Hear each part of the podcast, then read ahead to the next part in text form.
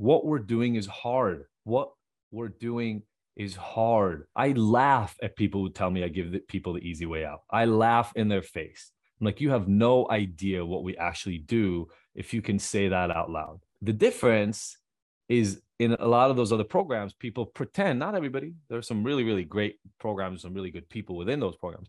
But in a lot of the other programs, people pretend, oh, well, we told them what to do. They just didn't do it. Welcome to the Ignited Recovery Podcast, a new way forward for anyone looking for answers but feeling left out. If you've been searching for empowerment, triumph, and purpose, you've found them right here. You won't hear the same solutions, and you're not going to have any excuses to fall back on because Ignited Recovery allows heroes to rise and become their best selves. I'm Dr. Adi Jaffe, and I can't wait to be your guide on this journey. Are you ready to become an ignited hero?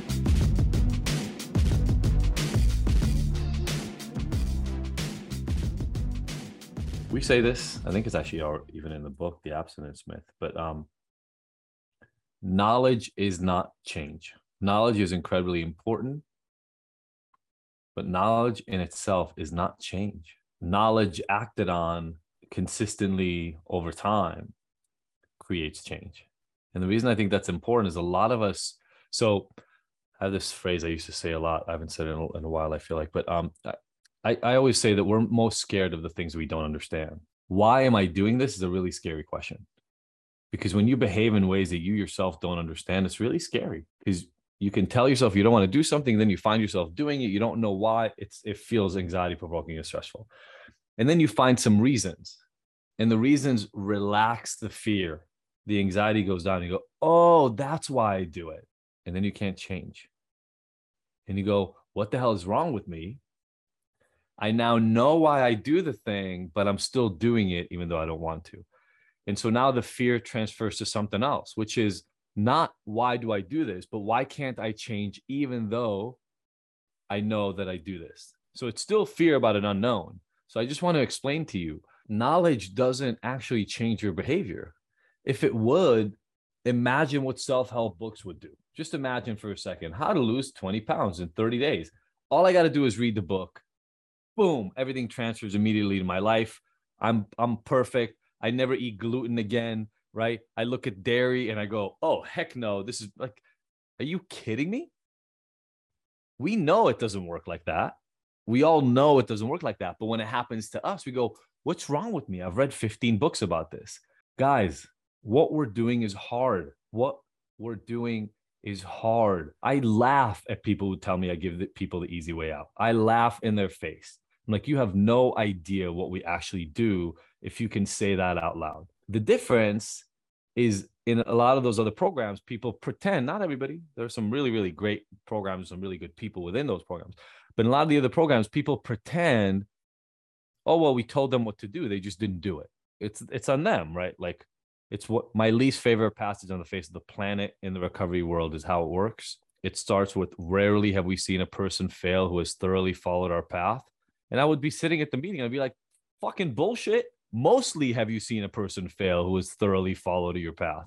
The vast majority of people who's walked into 12 step groups have failed. But there's an important distinction in that in that sentence you get this very subjective understanding of what thoroughly followed our path is. So the defense always for a subgroup of people who believe in every program, I'm not only putting the 12 step, it's just they have a they literally have a phrase that is idiotic and it just says it right there. And you're like, you're obviously not looking at the same data I'm looking at. But they have this like catch-all thing that says, no, no, no, no, no.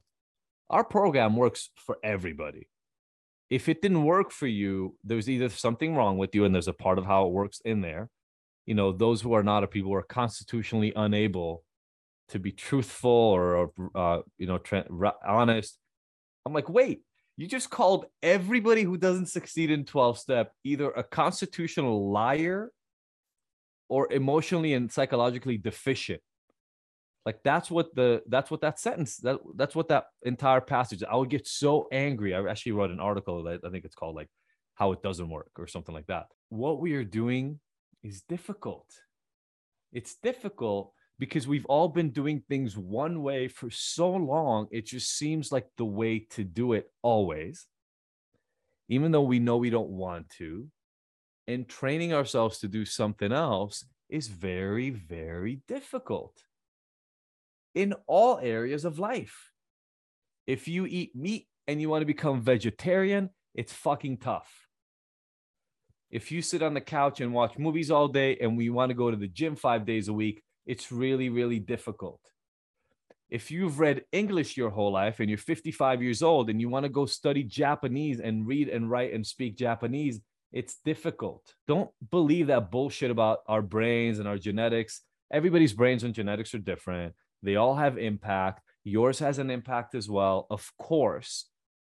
But there's nothing that makes us constitutionally unable to do anything. It's just hard shit. So, what we have to find, and the thing that is so key for all of us to get over in our lives at some point, stop beating ourselves up when it doesn't work the way we want it to. Get back to work. If I have a fight with my wife and I end up yelling more than I want to, I can keep blaming her for being a you know what, or I can keep talking, thinking about myself as an asshole, or I can just look inside and go, fuck, like, what is it that makes me agitated and and activated in those fights that I feel like I have to yell? Like, where does that come from?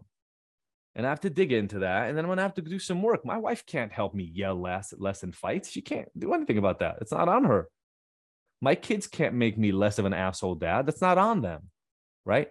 I have to do the work. It's hard.